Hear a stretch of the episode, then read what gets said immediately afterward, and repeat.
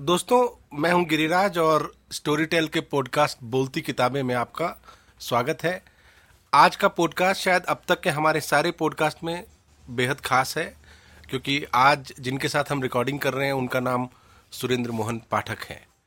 और सुरेंद्र मोहन पाठक को किसी परिचय की ज़रूरत नहीं है, वो हिंदी के बहुत बड़े आइकनिक क्राइम राइटर हैं। पिछले पचास साल से लिख रहे हैं और हिंदी पढ़ने लिखने वालों की दुनिया में शायद ही कोई इंसान होगा जिसने उनकी लिखी हुई कोई चीज़ ना पढ़ी हो। ये इस मामले में भी एक खास एपिसोड है बिकॉज़ उनका भी कभी पहले कोई पॉडकास्ट नहीं हुआ है। उनकी किताबें पहली बार ऑडियो में आई है। सो so, बहुत सारी पहली चीज़ें इसमें एक साथ हो रही है। मैं उनसे फिर सवाल भी वही करूँगा जो उनसे ऐसे मामले में पूछा ही जाना चाहिए कि उन्होंने अपनी पहली नावल कैसे लिखी? पहले लिखी हुई हाँ पहली नावल कैसे लिखी आपने अपनी? मतलब the book I wrote first. Yes. हाँ। वो इतफाक की बात थी मेरा नावल लिखने का कभी मेरे को आइडिया नहीं आया था। एक फेलो राइटर थे जिनकी मैं शागिर्दी में था। उनके साथ मिलना जुलना था तो उन्होंने ही ऑफ़र किया था कि अगर मैं नावल लिखूं तो वो छपवा देंगे। तो मैंने बड़े जोश में ये काम किया और एक बार तो उन्होंने जैसे तैसे छपवा भी दिया लेकिन दोबारा किसी ने नहीं पास फटकने दिया। तो आपसे पहले क्या कर रहे थे? आप आपने क्या पढ़ाई की? कहानी लिखता क्या प्रोफेशन में थे आप? सरकारी नौकरी करता था। और छोटी मोटी कहानी लिखता था जो कभी छप जाती थी कभी नहीं छपती थी। ये वही दौर था जब कृष्णचंद्र और ये सब लोग लिख रहे थे। उन दिनों बहुत मैगजीने थी पहले मैं अपनी बात पूरी कर लूँ। जी। अब तो स्टोरी मैगजीन कोई खरीदता ही नहीं है। उन दिनों बहुत थे। तो ये होता था कहानी लिखो एक को भेजो वापस आ जाए दूसरे को भेज दो तो कोई ना कहीं छप जाती थी। आजकल डाक का हाल तो इतना अच्छा है नहीं वापस ही नहीं आएगी। जी। तो उस वक्त ये खतरे नहीं होते थे। ऑर्डिनरी पोस्ट से पब्लिशर को भेजो नहीं पसंद लौट आती थी पसंद आए तो छप जाती थी। यही था। कुछ दिल्ली के पब्लिशर थे। उनका फेस टू फेस इंट्रोडक्शन था मेरे से। तो वो कभी लिहाज में भी छाप लेते थे। कभी उनकी मैगजीन में कोई शार्ट पड़ जाए तो मेकअप के लिए छाप लेते थे। तो मैं कोई ऐसा कोई जन्मजात लेखक नहीं था। जी। बस हिट एंड ट्रायल मेथड थे। बन गया किसी तरह से। क्या थीम थी आपके पहले नॉवल की? थीम क्या थी पहले नॉवल की? उसी ने परवाह भी नहीं की। पब्लिशर ने स्ट्रिक्टली मना कर दिया था कि मैं नहीं छापूँगा दोबारा। अच्छा। उन दिनों रेगुलर राइटर होते थे हर महीने किताब लिखते थे। तो जिसने मेरी सिफारिश की थी उसने कहा भी मैंने तुम्हारी एक बार बात मान ली है। बार बार ये मुमकिन नहीं है मैं नहीं छापूँगा।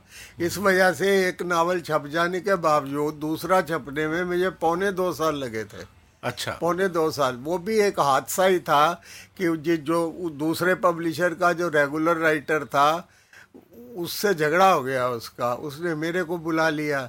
एक आध नावल छापा तब तक उसकी सुलह हो गई। उसने फिर बंद कर दिया। तो शुरुआती दौर में मैंने सात आठ साल बहुत धक्के खाए। कोई पैसा वैसा भी कमाई नहीं थी। और ये आप दिल्ली में रह के कर रहे थे? हाँ सौ रुपये मिल गए सवा सौ रुपये मिल गए। धक्के ज़्यादा थे कमाई तो पब्लिशर दिल्ली के ही थे या बाहर के भी थे? मेरठ और ये सब शुरू हो गए मेरठ का कारोबार बाद में बाद में आया। मेरठ में इंडस्ट्री नहीं थी। जी। दिल्ली में थी या कानपुर में थी। जी। तो दिल्ली से एक बड़े राइटर मेरठ माइग्रेट कर गए परमानेंट वहाँ रहने लग गए। तो उन्होंने एक वो व्यापारी था उसका ये कारोबार नहीं था। उसको कल्टीवेट किया कि तू बुक छाप। तो उसने इस वजह से मंजूर कर लिया कि बहुत थोड़ी इन्वेस्टमेंट का काम होता था। वो दस बारह हज़ार रुपए में बंदा पब्लिशर बन जाता था छह किताबों का सेट छाप लेता था। तो संजोग की बात है उसका वो कारोबार थोड़ा चल गया। वो जैन बिरादरी एक ही फैमिली थी। उन्होंने एक दूसरे के देखा देखी सबने वो काम शुरू कर दिया।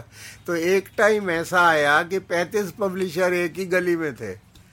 हाँ और दिल्ली में इससे कम थे आधे भी नहीं थे। जी। तो फिर मेरठ ने ज़्यादा नाम कमा लिया।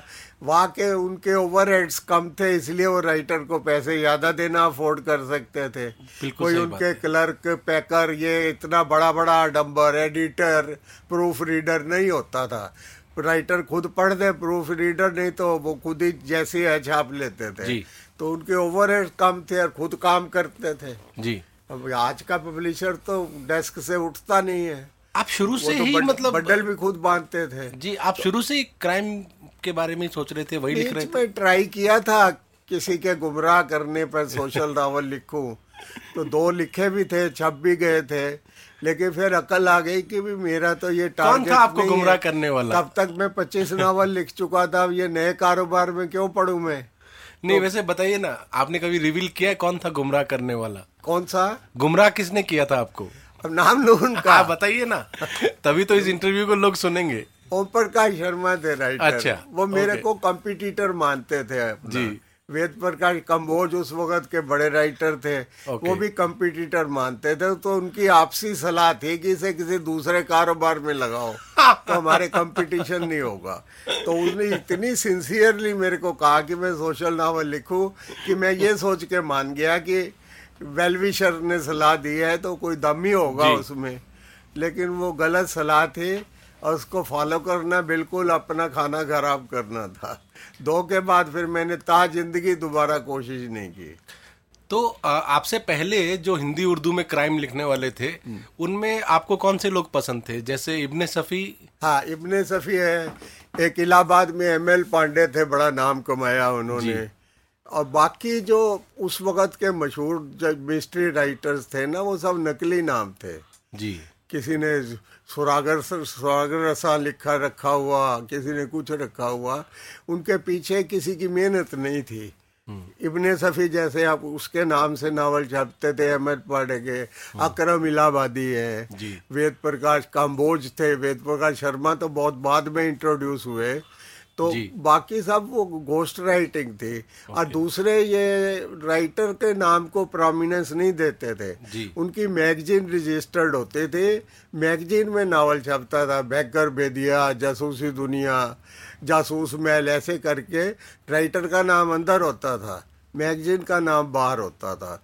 और इतनी खस्ता कागज़ पे वो छपती थी कि उसको प्रिजर्व करने का ख्याल ही नहीं होता था। भले एक बार पढ़ी और उसके अहमियत खत्म है तो फिर धीरे धीरे इम्प्रूवमेंट हुई वाइट पेपर में कई तरह की। लेकिन तो आप लोग- रीडर बहुत था। अब रीडर नहीं है। आप लोग चंद्रकांता को भी जैसे क्राइम फिक्शन की तरह देखते थे या नहीं? कौन? आप लोग आपके दिमाग में चंद्रकांता क्या चीज़ है? चंद्रकांता आपके दिमाग में क्राइम है कि नहीं है? कौन? रीडर्स नहीं नहीं आपके अपने मन में। आप कैसे देखते हो? आपका परसेप्शन क्या है चंद्रकांता को लेकर? भाई मैंने तो इतना डीप नहीं गया ना। It was a job of work मैं I was a poor man छोटी सी नौकरी थी सरकारी। ढाई सौ रुपये तनख्वाह मिलती थी। तो मेरा तो एक ही संकल्प इरादा था कि जैसे तैसे कोई जो छोटी सी इनकम है उसको कोई किसी तरह से मैं सप्लीमेंट कर सकूँ। तो मैं तो कुछ भी करने को तैयार था। आपने चंद्रकांता पढ़ा था लेकिन? चंद्रकांता पढ़ा था आपने? चंद्रकांता पढ़ा है अब दोबारा भी पढ़ता हूँ है मेरे पास। आपको वो क्राइम स्टोरी लगती है क्या? अपने लिहाज से तो क्राइम स्टोरी ही है वो। जी। उसमें एलिमेंट ऑफ़ शॉक हम्म। बहुत था। जी। हर चौथे पेज के बाद कोई ऐसा वाक्य आ जाता था जो रीडर को किताब बंद के करके सोचने पर मजबूर करता था यार ये कैसे हो गया? ये कैसे हो गया? तो यही जो करामात थी राइटर की इसी ने उसको पॉपुलराइज किया इस हद तक पॉपुलराइज किया कि जो अमीर लोग होते थे वो प्रेस में बंदा भेजते थे। कि भाई जो फर्मा छप गया हमें वो पढ़ा दो। वो कह भी हम ऐसा नहीं करते। तो कहता हमारा मुंशी आएगा। जी। नोटिस बोर्ड पर लगा दो वो नकल करके ले आएगा। जी। तो ऐसे तक होता रहा। लोगों ने हिंदी सीखी हाँ। चंद्रकांता पढ़ने के लिए। और तो जितने ऐसे पहले राइटर हैं किसी की, किसी की किताब करंटली तो अवेलेबल नहीं है। गोपाल राम गैमरी को या हमारे यहाँ ओरिजिनेटर माना गया है। जी। इस धंधे का उसकी कभी किताब नहीं छपी कभी नहीं छपी। सिर्फ़ नाम जानते हैं लोग। हाँ। ये जानते हैं कि भारत में 1901 में पहली बार जासूसी टाइप का नावल सिर्फ़ उसने लिखा था। जी। लेकिन देवकी नंदन खत्री तो सारे पब्लिशर ने छापा हुआ है अभी भी वे अलाइव रखते हैं वो। अलाइव रखते हैं वो। ये अपना अपना भाग होता है। अब प्रेमचंद थे उसके फेलो राइटर थे समकक्ष ये सुदर्शन। वैसा ही लिखते थे कोई फ़र्क नहीं था। वैसा ही दमदार था। प्रेमचंद को दुनिया जानती है सुदर्शन को कोई भी नहीं जानता। है सुदर्शन को हिंदी पढ़ाने वाले जानते हैं। हाँ नहीं वो भी उर्दू के ही राइटर थे। कि प्रेमचंद भी उर्दू के राइटर थे। आज कोई याद भी नहीं करना चाहता कि वो उर्दू के राइटर थे। सही बात है। कितने बड़े राइटर किशन चंद्र है। जी। उर्दू में छापने वाला नहीं मिलता था उनको। हिंदी में उनके बड़े ग्राहक थे बड़े ग्राहक थे। तो आपने बाहर का भी फिक्शन पढ़ा होगा मिस्ट्री फिक्शन जैसे शर्लक होम्स और ये बहुत सब। पढ़ा बहुत पढ़ा। बहुत पढ़ा। जब राइटर नहीं था तो हर तीसरे दिन एक नावल पढ़ता था। जी। बहुत पढ़ा उस टाइम किताब सस्ती थी दो रुपये में आती थी। नहीं नहीं। डॉलर का रेट छः रुपये होता था अब सत्तर रुपये है। तो किताब बहुत सस्ती थी उन दिनों गार्डनर के गाथा किस्टी के जेम्स एडले चेज के जॉन डिक्सन करके बड़े राइटर थे जिनकी स्पेशल एडिशन फॉर इंडिया लिखा होता था छप के अमेरिका से आती थी। कीमत भी प्राइ वो हिंदी इंडियन करेंसी में लिखी होती थी। जी। धड़ाधड़ बिकती थी दो रुपये में किताब बुक अच्छा। स्टॉल पे हर जगह पे। दो रुपये उन दिनों बड़ी रकम होती होगी लेकिन फिर भी बड़ी बरकत वाली बात है कि आपको एस्टेब्लिश्ड राइटर का ढाई सौ पेज का नावल दो रुपये में मिले। तो उस वक्त बहुत नावल पढ़े मैंने बहुत तो नावल आपका पहला कौन सा नावल था जो कमर्शियली हिट हुआ? और फिर आपका नाम हुआ उस तरह से? मेरा अपना? हाँ जी। मेरा अपना तो पहले दस साल तो बस घास ही खोदी। इतना कोई ऐसा कोई आउटस्टैंडिंग जो एकदम सिंगल आउट हो जाए ना ऐसा नहीं था कोई। उसके बाद फिर एक मीना मर्डर केस नावल था। उसने काफ़ी मेरे को आसरा भी दिया और धूम भी मचाई। उसको आज तक लोग याद करते हैं पाँच छह बार री एडिशन हो चुका है। अभी भी किसी से मेरे ख्याल से आपकी लिस्ट में भी है हमारे पास भी है वो ऑडियो में। हाँ उससे थोड़ी सी मेरी तरफ़ अटेंशन बनी थी।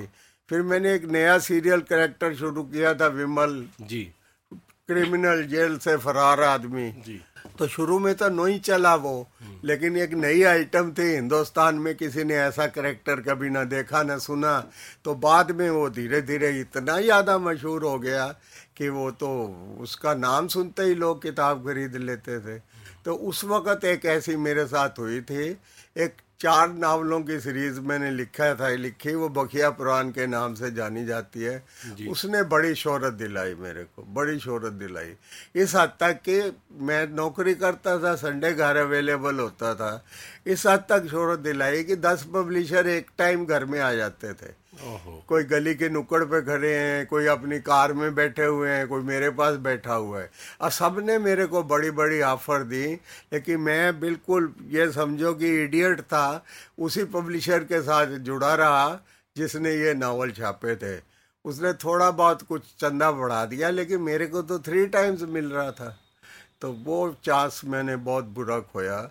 उसको मेकअप करने में भी मुझे दस साल ही और लगे फिर मेरे को। तो एक, आपका क्या इमोशनल कनेक्शन हो गया था उनके साथ? वो इमोशनल नहीं था कुछ सेफ्टी का एलिमेंट आ गया था जी। कि वो इस बार तो ज़्यादा पैसे दे देगा अगली बार उसका ना चले तो मना कर देगा कोई मेरी कमिटमेंट तो है नहीं भी तो ये छापना पड़ेगा। जी जी।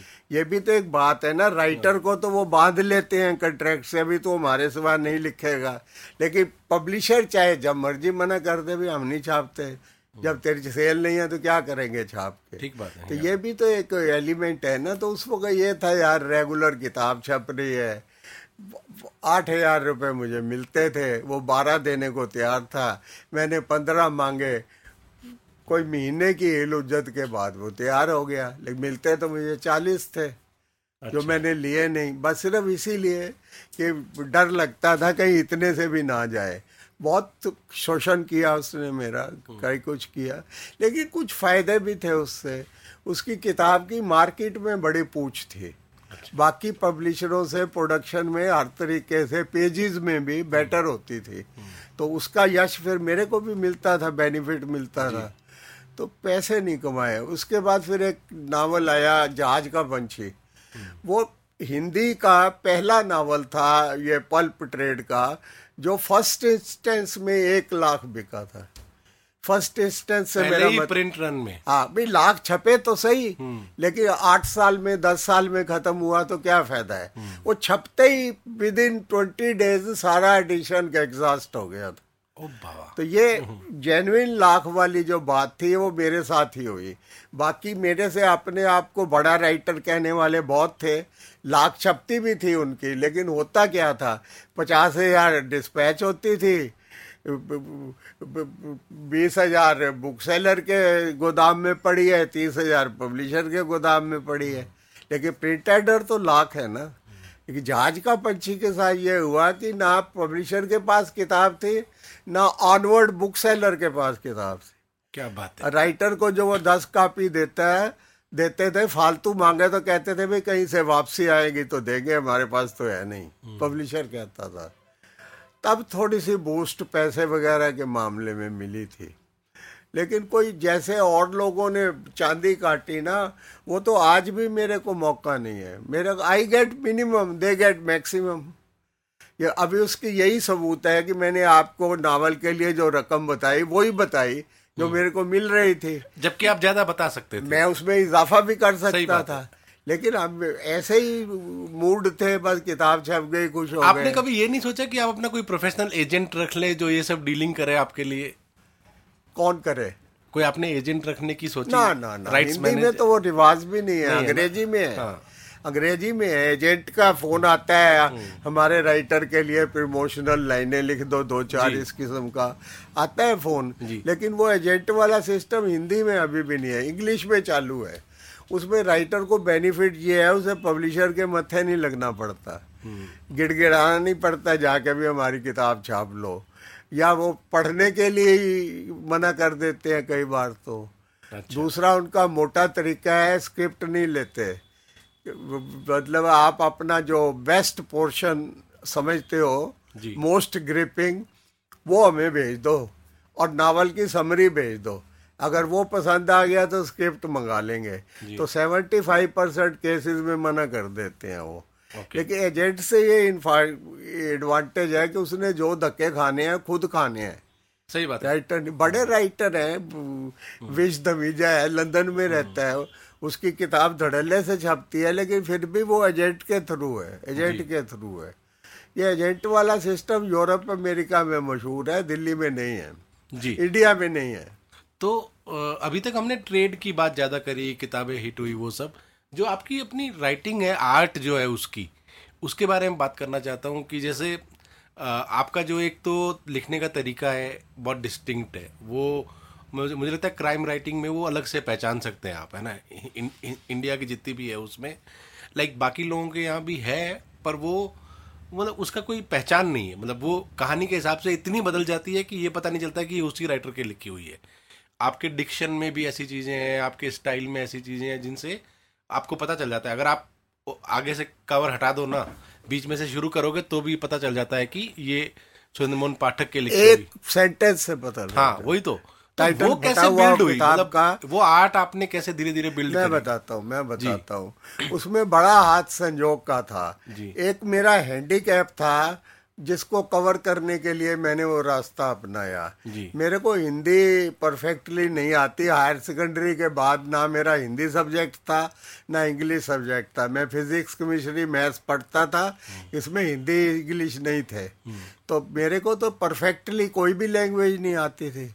ना हिंदी ना इंग्लिश। उर्दू आती थी लेकिन वो भी कोई परफेक्टली तो नहीं आता। है तीन जमातें पढ़ी थी तीन जमातें पढ़ के कितना उर्दू सीख लेगा बंदा। पंजाबी पंजाबी में क्योंकि पंजाब के कॉलेज में पढ़ता था तो वो साइन बोर्ड पढ़ पढ़ के ही आ जाती थी हम्म। क्योंकि उसके नीचे हिंदी भी लिखी होती थी तो ये संजोग हुआ कि अपने आप ही ऐसी खिचड़ी बनी चार भाषाओं की कि हम्म। लोगों को इंस्टेंट पसंद आ गई मैंने कोई एफर्ट नहीं किया इस काम के लिए कि मैं एक नई चीज़ पैदा कर रहा हूँ जो दूसरे नहीं कर रहे वो स्थापित हो गई पसंद की जाने लगे तब मेरे को खबर लगी भाई ये को खूबी आ गई है मेरी राइटिंग। तो उस उस बात के मुझे कई बेनिफिट हुए। पहला बेनिफिट तो ये था कि मेरी भाषा की किसी से नकल नहीं होती। या। वो चार भाषाएँ जानता हो तभी तो नकल मारे ना। जी। हाँ और दूसरी ये थी कि मेरा वो ट्रेडमार्क बन गया जैसे आपने कहा कि एक पैरा पढ़ो पता लग जाता है किसने लिखा है। हाँ मतलब लेकिन वो फोर्स्ड नहीं थी फोर्स्ड हम्म। नहीं था। एक ऑटोमेटिक प्रोसेस थी जो ऑटोमेटिकली हुई। हम्म। मैं बेखबर था कि जो भाषा में लिख रहा हूँ उसमें कोई खूबी है या खामी है जो भी थे। मैं कि जो मुझे आता है जो मुझे आता है। फिर मेरे मेरे से सीनियर राइटर कहते थे कि स्टोरी राइटर का काम स्टोरी पर कहना है स्टोरी टेलर है वो तो। उसका भाषा शास्त्री होना ज़रूरी नहीं होता। ठीक बात है। जो जयशंकर प्रसाद आठ जमाते पास थे ऐसी हिंदी लिखते थे किसी की समझ में नहीं आती थी। डिक्शनरी की ज़रूरत पड़ती है मुझे आज भी उसके लिए। मिसाल है एक मतलब ये कोई बड़ी ज़रूरी नहीं है कि आदमी बहुत आलम फाजिल हो पढ़ा लिखा बहुत हो तब ओम प्रकाश शर्मा जिसकी मैं भी बात करते आठ जमाते पास थे हम्म। ऐसी लच्छेदार हिंदी लिखते थे कुछ कहने की बात नहीं। उनका ही के ये कहना था कि लेखक का भाषा शास्त्री होना ज़रूरी है उसने कहानी कहनी है अपनी बात समझानी है उसका ज़रिया कोई भी हो सकता है। जो आपने किरदार बनाए जैसे मान लीजिए अलग अलग तरह के डिटेक्टिव किरदार बनाए। आपने पहली बार जर्नलिस्ट किरदार बनाया जो इंडिया में पहली बार एक जर्नलिस्ट था जो डिटेक्टिव था बिमल जैसा किरदार बना। लेकिन आ, उनके अलावा एक और भी किरदार है जो लकी बास्टर्ड है। उसका ख्याल कैसा है? वो इन सबसे अलग है। मैं बताता हूँ। पहले तो ये बताता हूँ कि मुझे सुनील का ख्याल कैसे है जी जो मेरा पहला नावल 1963 में बड़े राइटर की सिफारिश से छपा था उसके लिखते वक्त शुरू करते वक्त मेरे सामने सबसे बड़ा सवाल यही था कि मैं हीरो किसको बनाऊँ? उस वक्त जो प्रिवेलेंट बुक्स थी ना जो पॉपुलर थी उसमें या तो इंस्पेक्टर होता था या सीआईडी ऑफिसर होता था, या मतलब सरकारी जासूस वाली टाइप की बात थी। कुछ इरेलीवेंट बातें थी। इब्ने सफ़ी का हीरो कर्नल था थाने में बैठता था। हम्म। अब कर्नल का थाने में क्या काम है? तो ये सारी बातों से मेरे को लगा कि मैंने अगर अपना हीरो भी ऐसा बनाया हम्म। तो वो इमीजिएट रिजेक्ट हो जाएगा भी तुमने तो फलाने की नकल मार ली फलाने की नकल मार ली। तब मेरी अच्छी किस्मत ने ये किया कि मेरे को पहली बार प्रेस रिपोर्टर का ख्याल आया। हम्म। भाई वो तो वो भी तो इन्वेस्टिगेट ही करता है ना। तो मैंने फिर ये सुनील को प्रेस रिपोर्टर बनाया। बहुत मज़ाक उड़ाया सारे ट्रेड ने। राइटरों ने भी पब्लिशर ने लो जी प्रेस रिपोर्टर को बना दिया। तो लेकिन वो मज़ाक ज़्यादा देर तो नहीं रहा। उसके बाद एक दिन ऐसा आया कि लोग मेरे की मेरे ही किरदार की नकल मारने लग गए। प्रेस रिपोर्टर बनाने लग गए। मैंने जितने नावल लिखे हैं उसमें से आधे सुनील सीरीज़ के हैं। अब जो वो लकी मास्टर सुधीर सुधीर की बात है उसकी ये स्टोरी है कि सुनील सीरीज़ का नावल में हर महीने लिखता था। तो लोगों को मोनिट मोनोटोनिस थाने लगी थी। ये सारी एक रास्ता है एक रूपता है कोई नॉवल्टी तो होती नहीं। एक ही प्लाट है सुनील के पास कोई दुखिया फरियाद लेके आई है या उसकी हेल्प करता है। तो अब वो जो रिस्ट्रिक्ट हो जाता है राइटर का हाथ हीरो हीरो विलन नहीं हो सकता। हम्म। जो फरियाद लेके आई है वो कातिल नहीं हो सकते। तो इस हिसाब से वो जो स्फीयर होता है ना सस्पेक्ट्स का वो घट जाता है। इन बातों की वजह से वो लोग सुनील सीरीज़ से थोड़ा परेशान होने लगे। तो तब मैंने तो कारोबारी कदम उठाना था। इसलिए मैंने सुधीर बनाया और उसको ऐसा बनाया जो गुण सारे गुण जैसे सुनील में मैंने डिपिक्ट किए आदर्शवादी नौजवान बताया कमिटेड टू इस जॉब बताया झूठ नहीं बोलता किसी को धोखा नहीं देता वगैरह हम्म। वगैरह। सारा उससे उलट मैंने सुधीर को बनाया। उसकी सबसे बड़ी बात यह है वो अपने आप को मुँह से कहता है मैं दिल्ली का टॉप का आरामी हूँ। कहता है आदमी का बच्चा हो तो टाप का हो नहीं तो ना हो। कहता जिस दिन मैं मरूँगा ना सारे हरामी कॉन्फ्रेंस करेंगे और इस बात का दुख ज़ाहिर करेंगे हमारा लीडर मर गए हाँ वही तो। तो ऐसे चला। ऐसे आदमी को आपने इन्वेस्टिगेटर बनाया हाँ है ना? प्राइवेट डिटेक्टिव बनाया जो हम्म। धंधा उस वक्त नहीं था। हम्म। अब है प्राइवेट डिटेक्टिव है। लेकिन वो ये कत्ल फॉरन की तरह कत्ल के केसेस इन्वेस्टिगेट करने के लिए वो करते हैं इंडस्ट्रियल ट्रांसपेनेज कि दूसरा क्या बना रहा है या कुछ है या वो शादी ब्याह की जो कंफर्मेशन होती हैं hmm. दूल्हे की दुल्हन की. या कोई डाइवोर्स प्रोसीडिंग में सबूत चाहिए हो जैसा हम लिखते हैं ना कि उसके पास कत्ल का केस आ रहा है that is not possible in India yes तो फिर और भी करेक्टर बनाए फिर विमल बहुत चल गया विमल विमल तो अपने आप में अलग ही चीज़ है। उसको मैंने जेल से फरार आदमी बताया फिर भी रीडर की हमदर्दी होती थी उसके साथ। जी। उस करेक्टर का कमाल यही था कि जेल से फरार है इश्तियारी मुजरे है उस पर इनाम अनाउंसड है गिरफ्तारी पर। लेकिन इतने हमदर्द उसने पैदा कर लिए कि वही बचाते थे जिनको है फंसाना चाहिए उसके सारे क्राइम सर्कमस्टेंशियल हाँ, है। चौवालीस नावल लिखे मैंने हम्म। इसी बेस पर उसके लिए। फिर एक पिवोटल कैरेक्टर जीत सिंह था हम्म। उसको भी मैंने ताला तोड़ बताया। सेफ़ हम्म। क्रैकर विमल में और उसमें यह फ़र्क था कि विमल मजबूरी में क्राइम करता था जीत सिंह मर्ज़ी से करता था। फॉर पर्सनल फाइनेंशियल बेनिफिट तो वो मैंने कैसे बनाया जो सरप्लस था विमल सीरीज़ का। जो विमल के जरा सुधर जाने की वजह से काम का नहीं रहा था उसको मैंने सब नए करेक्टर में यूज़ किया। अब ये मेरी किस्मत है कि जो भी करेक्टर मैंने बनाया वो पसंद आ गया लोगों को चल गया। क्या ये सच है कि आपका लिखना जो है वो जो राइटर सॉरी जो पढ़ने वालों का फीडबैक आपको मिलता था उससे चेंज होता था? क्या मिलता था? जो आपको फीडबैक देते थे आपके पढ़ने वाले जो आपके रीडर्स आपको चिट्ठियाँ लिखते थे। हाँ। हाँ। फीडबैक जो आता था आपके पास? फीडबैक सिर्फ़ मेरे पास। हम्म। सिर्फ़। हम्म। और इसकी वजह यह है कि मैं इस ट्रेड का एक लौता राइटर हूँ हर चिट्ठी का जवाब देता हूँ चाहे गाली लिखी हो हम्म। चाहे गाली लिखी हो उसमें। कोई राइटर जवाब नहीं देता। देता है तो रेयरली देता है। हम्म। मैंने ओम प्रकाश शर्मा को देखो उनको बहुत चिट्ठियाँ आती थी उनको। लेकिन वो खोलते भी नहीं थे। पढ़ना तो दूर की बात है जवाब देना तो दूर की बात है। खोलते भी नहीं थे। उनके घर जाते थे तो दो चार बिना खुली चिट्ठियाँ टेलीफोन के नीचे दबी होती थी तीन चार टॉयलेट में तो वाटर टैंक पर रखी होती थी पाँच छः अंदर के यार्ड में उड़ रही होती थी। मतलब उनको इन मामलों में उनके कोई रुचि थी। वेद प्रकाश शर्मा, वेद प्रकाश कंबोज ने बड़ा नाम कमाया। उन्होंने ज़िंदगी में किसी को जवाब नहीं दिया। राजहंस ने नाम कमाया। ज़िंदगी में चिट्ठियाँ बराबर आती थी उनको, क्योंकि नाम कमाया उन्होंने। वेद प्रकाश शर्मा तो बड़े बड़े बोल बोलते थे कि मेरा नावल छपते ही बारह हज़ार चिट्ठी आ गई हैं।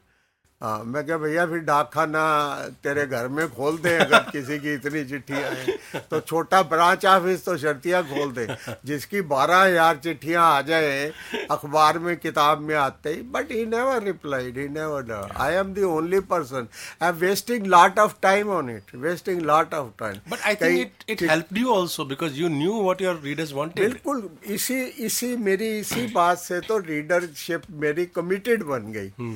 उन्होंने पैसे एम पाठक का नावल ज़रूर पढ़ना है चाहे पढ़ के कहें बेकार है हम्म। लेकिन पढ़ने से बाज नहीं आ सकते वो ये कहेंगे कि इस बार राइटर ने अच्छा नहीं लिखा ये नहीं कहेंगे कि ये राइटर ही अच्छा नहीं है दोनों बातों में फ़र्क बहुत है। बड़ा फ़र्क है हाँ, हाँ। वो कहते हैं इस बार अच्छा नहीं लिखा हाँ।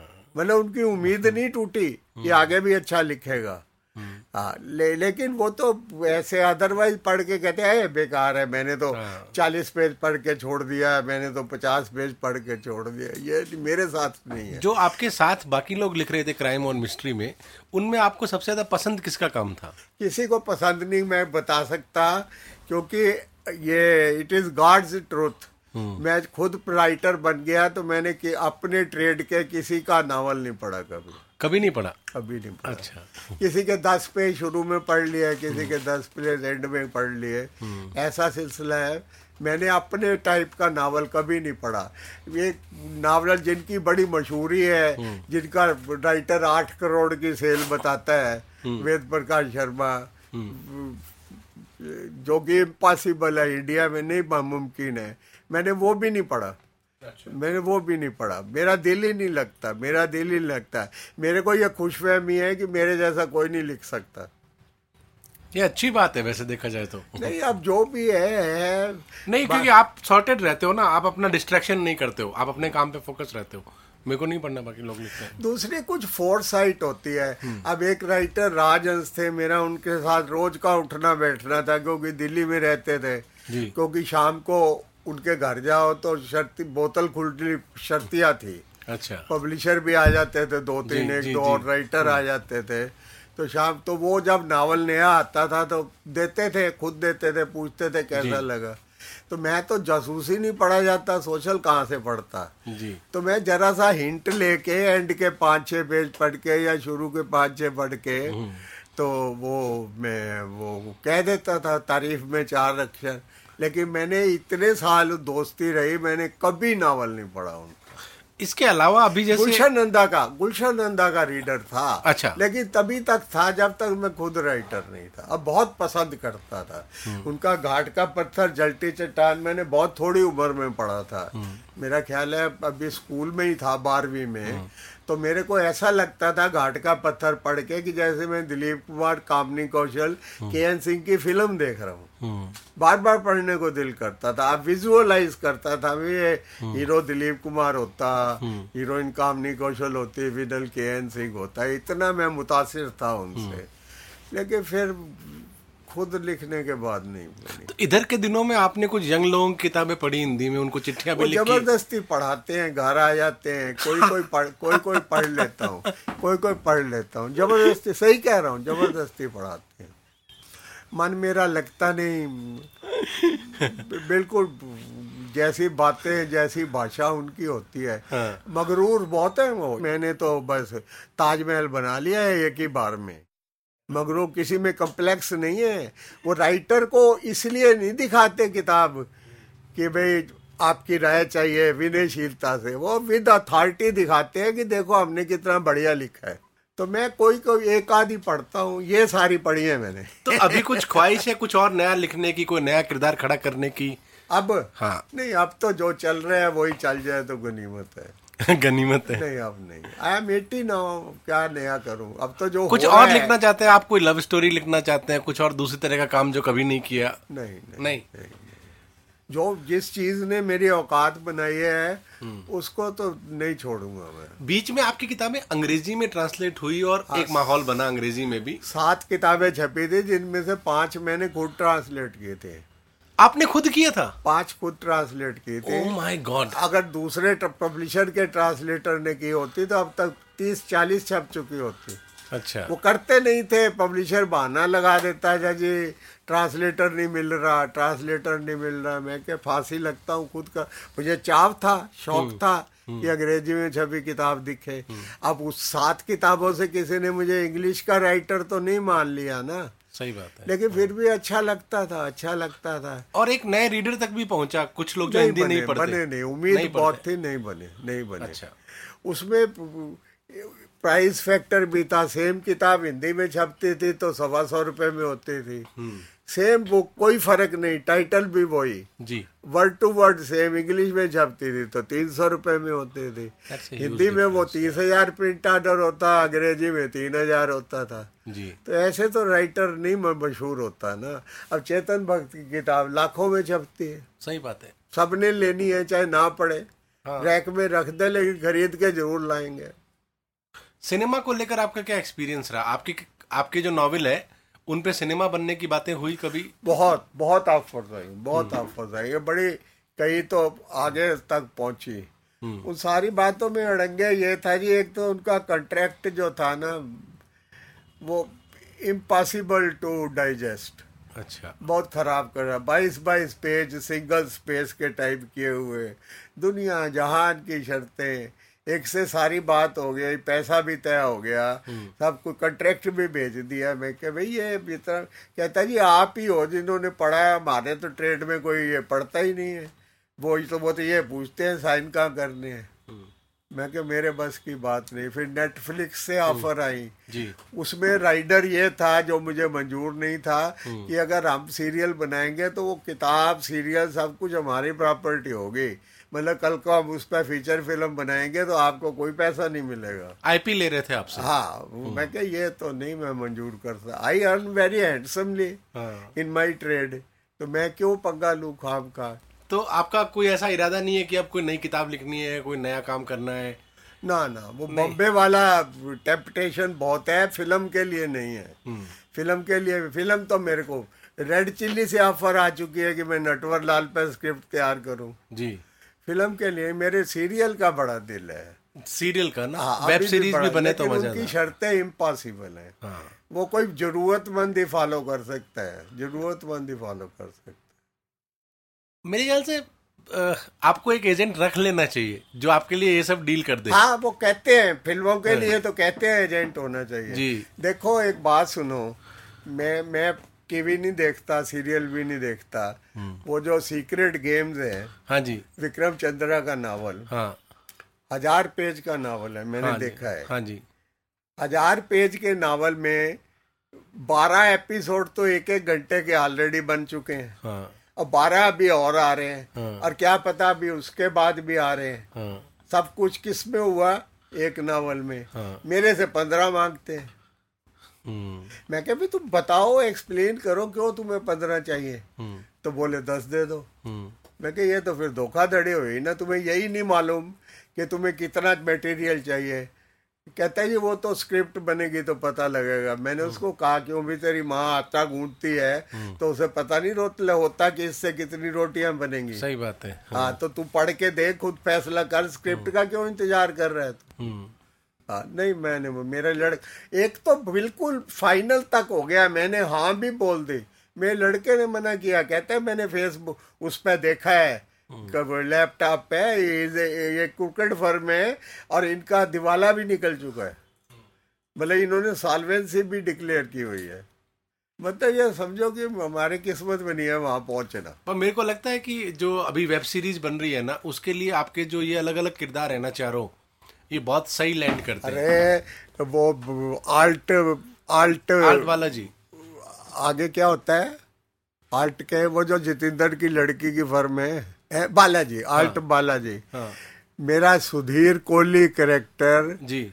उसका नाम भी सुधीर कोहली उसमें सीरियल में। पेशा भी प्राइवेट डिटेक्टिव उसकी औरत खोरी की ड्रिंकी की आदतें सब कुछ सेम और उसको टाप का हरामी तक वर्ड उसमें है। हम्म हाँ इतनी जुल्म किया उसने। मैं आई वेंट टू बहुत बड़े लायर के पास गया दिल्ली में। मेरे साथ पहले दो बार केस कर चुका था। लाखों में खर्चा होना था मेरा। तो लेकिन उसने मेरे को एक अच्छी राय दी कहता तू एक्साइट ना हो। पहले तू सीरियल देख। मैंने सारे सीरियल देखे तो स्टोरी नहीं थी चोरी।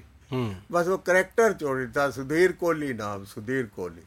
अच्छा उन्होंने नाम ले लिया और उसको नाम दिया उसका वही बता दिया। उसके करेक्टरिस्टिक्स चोरी कर लिए हाँ।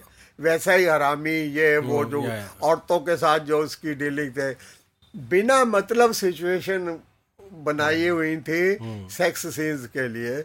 सुधीर कोहली का नाम सार्थक करने के लिए। फ़िल्मों में मेरे नावल के सीन्स की तो खुली नकल होती है खुली नकल होती है। हाँ बॉम्बे से आते हैं लोग कहते हैं कोई राइटर नहीं है जिसने तुम जो तुम्हारा नावल ना पढ़ता हो। पैरेलल बना लेते हैं ना पैरेलल बना लेते हैं यानी आपके उस आपका जो फिक्शन है वो जा चुका है फ़िल्मों में नाम नहीं है आपका बस कहीं सीन जा चुका है कहीं किरदार जा चुका है इस तरह हाँ। से हाँ। ना ये बा- ये आखिरी रास्ता फ़िल्म में जो आग लगा के होटल की बालकनी पे लाने वाला सीन था मेरी हारजीत नावल से नकल है अमिताभ बच्चन की फ़िल्म का कर इसका तो कोई लीगल रास्ता भी नहीं है इन चीज़ों का तो। रास्ता है लेकिन मिट्टी खराब करने वाले रास्ते हैं। वकील बहुत फ़ीस लेते हैं आजकल। जिनका नाम है ना मैंने जब उसको ये कहा था ना तो जो मेरा वाकफ वकील था वो कहता है भाई मेरी बाईपास सर्जरी हुई है मैं एक महीने तक मोबाइल नहीं हूँ। उसकी लाफर में बहुत वकील हैं। तो मैंने कहा ठीक है आप अपनी जो अपना जो सीनियर मोस्ट सुबार्डिनेट है उसको मेरे से अटैच कर दो। अपनी मॉनिटरिंग में। उसने कर ली ये बात। तो सीनियर मोस्ट सुबार्डिनेट ने मेरे से केस नहीं सुना। ये नहीं सुना मैं कहना क्या चाहता हूँ। जी। हिंट तक लेने की कोशिश नहीं की किस तरह केस किया है। मुझे एक ही मेल आई सात लाख रुपए जमा करा दो। पाँच लाख डॉक्यूमेंटेशन के लिए अ, दो लाख कोर्ट फ़ीस के लिए। तो फिर मैंने बिग बास को फ़ोन मेल भेजी। मैंने कहा यार दी कौन ये what is this this is not the way to conduct a business आप पहले सुनो तो सही गिव मी ए हियरिंग अपनी राय बताओ केस मेंटेनेबल है या नहीं है। उसके बाद ऐसे हुक्म देना पहले पैसे जमा करा दो। अब बाद में आप कहो केस में कुछ नहीं रखा तो मेरे तो सात लाख रुपए गए ना। बात तो उसने मानी ये बात गलती है उसकी। तो उसने भी कहा नहीं पहले आप मिलो और सब कुछ समझाओ। तो जिससे मिलना था उसकी बारह बजे मेल आ गई कि मैं नहीं मिल सकती मैं सुप्रीम कोर्ट में जो हूँ बिज़ी हूँ। तो सुबार्डिनेट ने आगे अपने सुबार्डिनेट को पास ऑन कर दिया। उसने मेरी बात सुनी सब कुछ सुनी लेकिन वो नोविस लग रही थी। कहती हाँ स्लाइट एज तो है। मैं क्या बताओ वकील ने मेरे केस को फाइट करने और वो कह रही है स्लाइट एज है। मैंने उसी क्षण ख्याल छोड़ दिया। मैं क्या जो होता है होने दो। लूटते हैं लूट लें। ठीक है पर जो आप चाहते थे वो आपने हासिल किया। और सबसे बड़ी बात यह है कि आज भी मतलब इस उम्र में इतने सारे लोग आपको ढूंढ के पढ़ते हैं। और अभी हमने जैसे ऑडियो में आपको लेके आए तो हमारे प्लेटफॉर्म पे भी लोग आपकी किताबें सुन रहे हैं। भाई आपकी ऑडियो के बारे में एक बात कहता हूँ। मेरे को इन बातों से कोई रुचि नहीं थी। जी। मेरे अपने ट्रेड में बहुत हैंडसम पैसे मैं कमाए थे। मैंने ये मानी प्रभात जी की सलाह पर। बहुत बहुत शुक्रिया प्रभात जी। मानी हाँ बिल्कुल शुक्रिया की बात है। मैंने ये बात मानी इसलिए थी कि एक नया ट्रेड है एक नया ट्रेड है नया ट्रेंड है। मेरे को अप्रोच किया है। मेरी शायद रीडरशिप भी बढ़ जाए इस वजह से। आपके साथ ये भी एक एक्सपीरियंस रहा है कि कैसे आप अपने राइट्स को लेकर कॉन्शियस रहते हैं डील करते हैं? मैंने कुर्बानियाँ बहुत पॉइंट पे आप रिस्पॉन्ड करते हो। भाई मैंने कुर्बानियाँ बहुत की है। ना ये सारा कुछ आपके साथ या किसी के साथ क्यों चल रहा है? जी। क्योंकि अपनी बुक्स का कॉपीराइट होल्डर मैं हूँ। जी। नहीं तो यही डील जो आप कर रहे हैं ये पब्लिशर से करते सही बात है। पैसे वो कमाता तो ये बात है। मैं- मैंने जो है कॉपीराइट से स्टिक करने में बहुत कुर्बानियाँ की हैं। जी। क्या कुर्बानियाँ कि मैं कि तू पैसे कम दे दे कॉपीराइट नहीं दूँगा। वो कहता था तू पैसे ज़्यादा ले ले कॉपीराइट दे। मैं कि नहीं देनी कई बार धंधा बंद हो गया छपना बंद हो गया। लेकिन मैंने कॉपीराइट से जिद नहीं छोड़ी। मैं क्या कहा कायम कॉपीराइट होल्डर अभी जो नए टाइप के पब्लिशर है उन पर मेरी पेश नहीं चली है। मेरे हार्पर ने 19 नावल छापे वेस्टलैंड ने आठ नावल छापे दो पेंगुइन ने छापे लेकिन वो तो बड़ी सफ़र टर्म रखते हैं। लेकिन अगर उनकी टर्म मैं नहीं मानूँगा ना तो मैं आउट ऑफ़ बिज़नेस होऊँगा। इसलिए कंप्रोमाइज करना पड़ता है। तो वहाँ से जो आपके नावल आए हैं वो तो हमें उन्हीं से राइट्स लेने पड़ेंगे अगर कभी लेना पड़ा तो। नहीं नहीं ऐसा तो नहीं है। उसमें फ़िल्म के राइट्स वगैरह में तो दखल है मेरा। जी। लेकिन अगर वो ऑडियो बनाते हैं तो वो ही दे लेंगे देंगे। अगर वो ई बुक बनाते हैं तो उसमें जिनके साथ आपने किया है उनका तो अपना ऑडियो बनाने का काम भी है। हाँ उनका होगा। हाँ जी। लेकिन जो रॉयल्टी तो मिलेगी। इस पे कभी चर्चा होनी चाहिए अच्छे से क्योंकि ज़्यादातर लेखक इन सब नहीं चीज़ों पे बात नहीं राइटर राइटर मजबूर है कितना ही बड़ा क्यों ना बन जाए। हम्म। उसकी पब्लिशर से बनाए बिना गति नहीं है। जो इस इंटरव्यू में मुझे आपसे आखिरी चीज़ पूछनी है वो ये है कि ये हिंदी की दुनिया में आज भी एक तरह की लड़ाई चल रही है लिटरेरी और कारोबारी वाली है ना? आपने कभी इसको तवज्जो नहीं दी ज़िंदगी नहीं भर पूरी तवज्जो दी है मतलब किस सेंस में? मेरे पास कोई प्लेटफॉर्म नहीं है ना अपनी बात कहने का। उनके पास है। जी। उनकी गोष्ठियाँ होती हैं। हाँ। वो वो वो लिटरेरी फेस्टिवल्स में बुलाए जाते हैं। तो वहाँ खूब उल्टा सीधा बोलते हैं मेरे टाइप के राइटरों को क्या? लोकप्रियता गुणवत्ता की शिनाख्त नहीं होती। फिक्रा सबने घोटा हुआ है ये। हाँ। हाँ तो क्यों भी तो किस बात की शिनाख्त होती है? मैं राइटर हूँ कुछ कर रहा हूँ मेरी एक इतनी बड़ी फॉलोइंग है। मेरे में कोई तो खूबी होगी। सही बात। आपने तो एक ही बात कह के उड़ा दिया मेरे को। पर हिंदी में जो मिस्ट्री राइटिंग की लेगेसी है उसको अब आगे कौन ले जाएगा? आप लोगों के बाद कौन है नया कोई नहीं ले जाएगा ये धंधा खत्म है बिल्कुल खत्म है। I am sole survivor of this trade मेरे बाद किसी ने जसूसी नावल का नाम नहीं लेना देख लेना। हम्म, ना पिछले पंद्रह बीस साल से कोई नया राइटर किसी ज़िक्र के काबिल बना। एक दो राइटरों के जासूसी नावल छपे हैं। वो अभी मेरे को डंडे से पढ़वा के गया नावल कहता है अभी तो जुम्मा जुम्मा तीन चार रोज हुए हैं। हम्म, जुम्मा शुक्रवार को कहते हैं अगला जुम्मा जो है बीच में आठ दिन हुए कि नहीं हुए? वो लिख रहा है अभी तो जुम्मा जुम्मा तीन चार रोज हुए हैं। हाँ। उसको ये नहीं पता डीसीपी बड़ा होता है कि इंस्पेक्टर बड़ा होता है? नावल राइटर तो है। और फिर डंडे से पढ़वाते हैं। कैब करके सीधा हमारे घर आया बंदा अपना नावल देने के लिए और यहीं से चला गया मैंने इसी रोम में पढ़ा।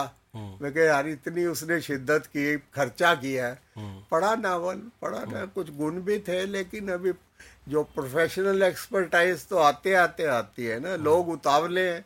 वो कहते हैं अभी हो जाए जो होना है। ऐसा होता है कहीं। ये तो सीढ़ी दर सीढ़ी चढ़ने का काम है। लिफ्ट थोड़ी है कि जो टॉप पे ले जाएगी एक तरह से। पर आप टॉप पर पहुँच गए और इतने साल तक वहीं बने रहे। सीढ़ी दर सीढ़ी पहुँचा हूँ ना। नहीं आपने बोला था ना वर्ल्ड बुक फेयर में कि मुश्किल काम पहुँचना नहीं होता है मुश्किल काम वहाँ पे बने रहना होता बने रहना होता है। Great people have great fall या। जितनी बुलंदी पे पहुंचेगा अपना उतनी ही ऊंचाई से गिरेगा। जी। हाँ तो इस बात को संभालना किसी मुकाम पे आप तुक्के से भी पहुँच सकते हो लेकिन उस मुकाम पे बने रहना ये बहुत मेहनत का काम है। आपको खुद अपना क्रिटिक बनना चाहिए कि पर बनना पड़ता है कि जो मैंने लिखा है वो किसी काबिल है या नहीं है। क्योंकि अगर मेरे को ही पसंद नहीं आ रहा है तो मेरे रीडर को कैसे पसंद आएगा? यही मेरा सर्वाइवल का मंत्र है। मैंने कई नावल पौने पौने लिख के फाड़े हैं इसी वजह से। अरे मेरा ही दिल नहीं लग रहा।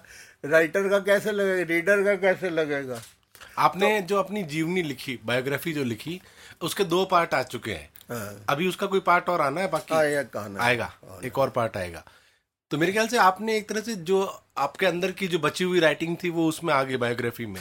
आपने वो काम भी कर लिया। का भी इत्तेफाक था किसी पब्लिशर ने प्राप्त किया वरना मेरे को तो सपने में ख्याल नहीं आना था। जी। मैं क्या मैं मामूली आदमी हूँ मेरी बायो कौन पढ़ेगा? जी। लेकिन वो प्राप्त किया गया लिख भी दी और लिख दी इतनी हम्म। कि एक ही बार में 1200 पेज के इक्विलेंट किताब लिख दी। ओ बाबा। हाँ एक ही बार में बैठ के। तो अभी दो साल में दो पार्ट छपने में लगे हैं तीसरा अभी भी मेरे पास है। जी। लेकिन मैं खुश हूँ अब उससे। हम्म। लोगों को इतनी पसंद आई है कि वो क्या सबसे बड़ी बात ये कहते हैं हम्म। कि हमें तो पता ही लगा अब लगा है कि तुम राइटर भी हो। हमें तो, तो हम तो तुम्हें स्टोरी टेलर ही मानते थे। कहते कहते हमें तो अब पता लगा है तुम राइटर भी हो। हम तो कहते हैं भी किससे कहानियों वाला बंदा है। चौपले पे सुनाई या छपाई में सुनाई ही बात है। शुक्रिया आपका बहुत बहुत आपके घर आके बहुत अच्छा लगा आपकी ये लाइब्रेरी आपका जो राइटिंग स्टेशन है वो देख के बहुत अच्छा लगा। आपने हम सब लोगों को जो चाय पिलाई समोसा खिलाया वो बहुत अरे अच्छा लगा। क्या बात है क्या बात ये है। शाम बहुत अच्छी रही और मुझे उम्मीद है कि और लोग आपकी कहानियाँ सुनेंगे पढ़ेंगे। और कोई न कोई तो माइका लाल आएगा जो वापस जसूसी नॉवल हिंदी में लिखेगा। नहीं कोई गुंजाइश उम्मीद पे छोड़ते हैं दुनिया को। नहीं? ओके।